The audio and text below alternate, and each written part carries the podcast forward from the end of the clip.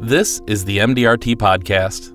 Communication plays a big part in running a business, so it's important for advisors to remain open with clients and colleagues. During a recent conversation in Santa Clara, California, Doug Miller, San Jose, California. talked about recognizing a client's perspective as well as finding common ground when interacting with staff.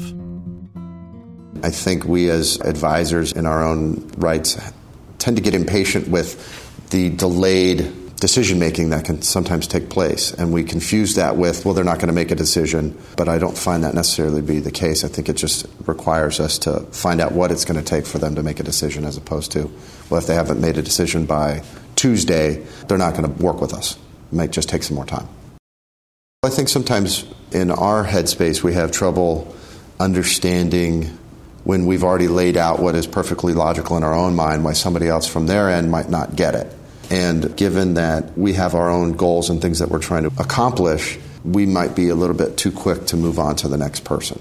So, how does an advisor calm that sense of impatience?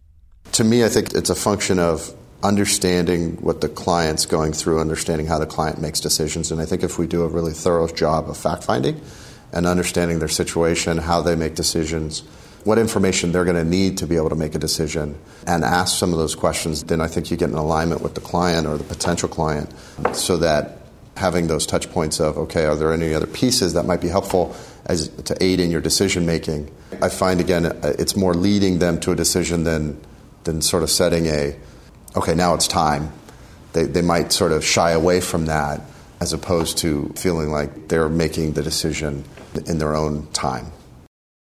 I think the difficulty is we tend to want to gravitate towards people that think and are just like us. But then if I think about my practice as a business, then I'm sort of limited to the types of people I can get in front of that are just like me. Whereas again, I think in my marketplace, some of the, the largest wealth holders are people who don't think like me. And so it's getting out of that comfort zone that I have to be able to help our community in a way that, that again, is, again, uh, I think a little bit out of my natural comfort zone. Change is also part of practice management, including finding ways to get everyone on the same page. One of the things, just from an infrastructure standpoint, is we had to go largely digital in our infrastructure just to be able to know what each other were talking about. If, if let's say you had just talked with a particular client the day before, I can't, because I may not be in the office, I need to be able to look up and know what that conversation was if I need to follow up with the client today. And so the speed in which we can communicate had to go from conversation and paper to one where we're really integrated in a CRM system. So that was a, a big help. But further has just been working to enhance the licensing and capabilities and, and put a lot of faith and delegation in, in their capabilities. Of course, there are challenges that can go along with that. I think right now one of the, the real challenges we have is is we work in a, in a pretty balanced practice between insurance planning and investment planning. It's identifying who's really the lead in what space. So if we're working with a client on rolling over some uh, retirement accounts and at the same time they're applying for insurance, who's the lead in communication with the client? How clear is that communication? One of the things I try to focus on is and, and, this goes to that communication style. I would like us to be pre-thought out as best we can for what forms and or documents are going to be needed from the client so that we have very concise communication to the client, not this, you know, 10 email train back and forth where it can be a little bit frustrating of how come we didn't know that form was going, was going to be ultimately needed. So to be able to have everyone understand the processes that are going to be involved and who needs to be communicated to so that it can be as concise as possible. Clients are busy, and I think if we can help aid and smooth that process out, that, that's one of the real big value adds that, that I think we can be as a, as a planner. This last week, where a client had reached out to one of the team members to schedule time with me, and that team member uh, just ha- had not emailed the client back. And so the client emailed me directly and then had brought it to my attention and it was really just a simple mistake, but again, I think a real learning opportunity for, for us and, and how that's received as a client. I think rarely do we get that view of was that, how, how, how did that reflect on us? Does that make us more trustworthy or less trustworthy? And those are things that I think are really key as, as we want to be that trusted advisor for clients. Efficiency goes a long way toward building that trust. I think the efficiency is in how quickly tasks can get completed at a high level. So, how quickly information. So, I think of, say, what is that web page? Well, you, you name the web page that can give, you know, call it uh, investment advice. And I think of how quickly a client can look that up versus us being able to articulate not only that information, but how it's relevant to their situation. And if it takes us a week to do that, well, we're not all that much of value. Because I think in, in, as this sort of digital age progresses, search engines are allowing people to find information faster and more accurately. We have, I think, the added advantage of relationship, but we also need to then work on not only maintaining that relationship, but being able to disseminate information to clients in a quickly and accurate manner. So to me, that sort of is the next phase of, of what this business is going to look like in the next 10 years. And, and so we need to have all the back infrastructure set so that we can be able to handle that quickly. Because I think, I think speed is key, but it also has to be accurate.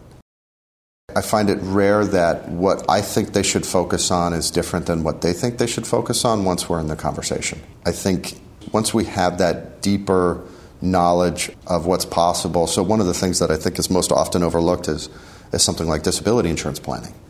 People all too often take for granted that they have something at work, so they, they sort of feel that box is checked they oftentimes will understand that the amount of life insurance they have at work is inadequate, even if they maybe haven't done anything about it yet. But that disability piece sort of seems to be big gap mentally for people. And a good example, have a, a person that I was just working with that earns about $250,000 a year and only has a $3,000 a month benefit through work.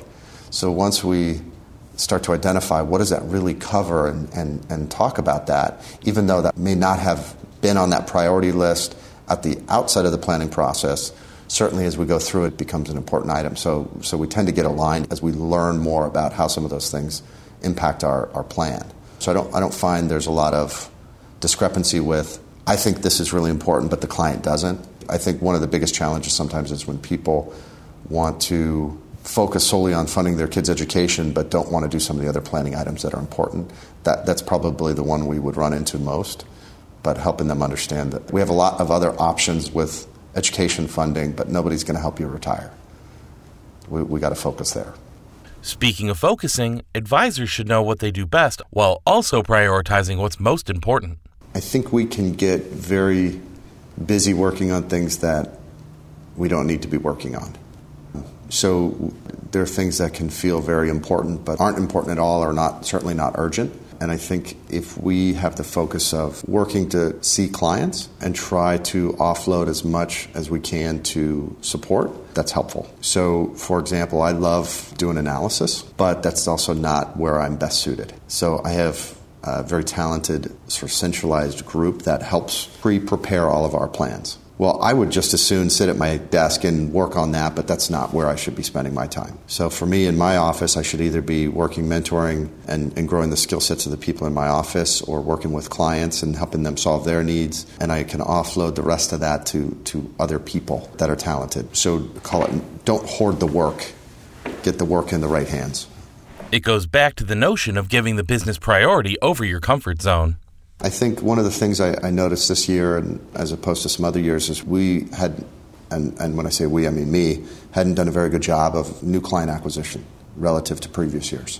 And so then, and this is stuff that I've been working on in the last couple of weeks, but identifying, wow, I was not real excited at points this year just about the business in general. So I had sort of lackluster energy. And to me, it all came back to I wasn't doing a great job of acquiring new clients. It's where I really get a lot of energy. So it took a bit for me to understand that that's where I was lacking and, and where some of my focus wasn't and needed to be. But then that required me offloading those other things because it can be easy again to, to feel busy doing all those things, but really should be in somebody else's hands.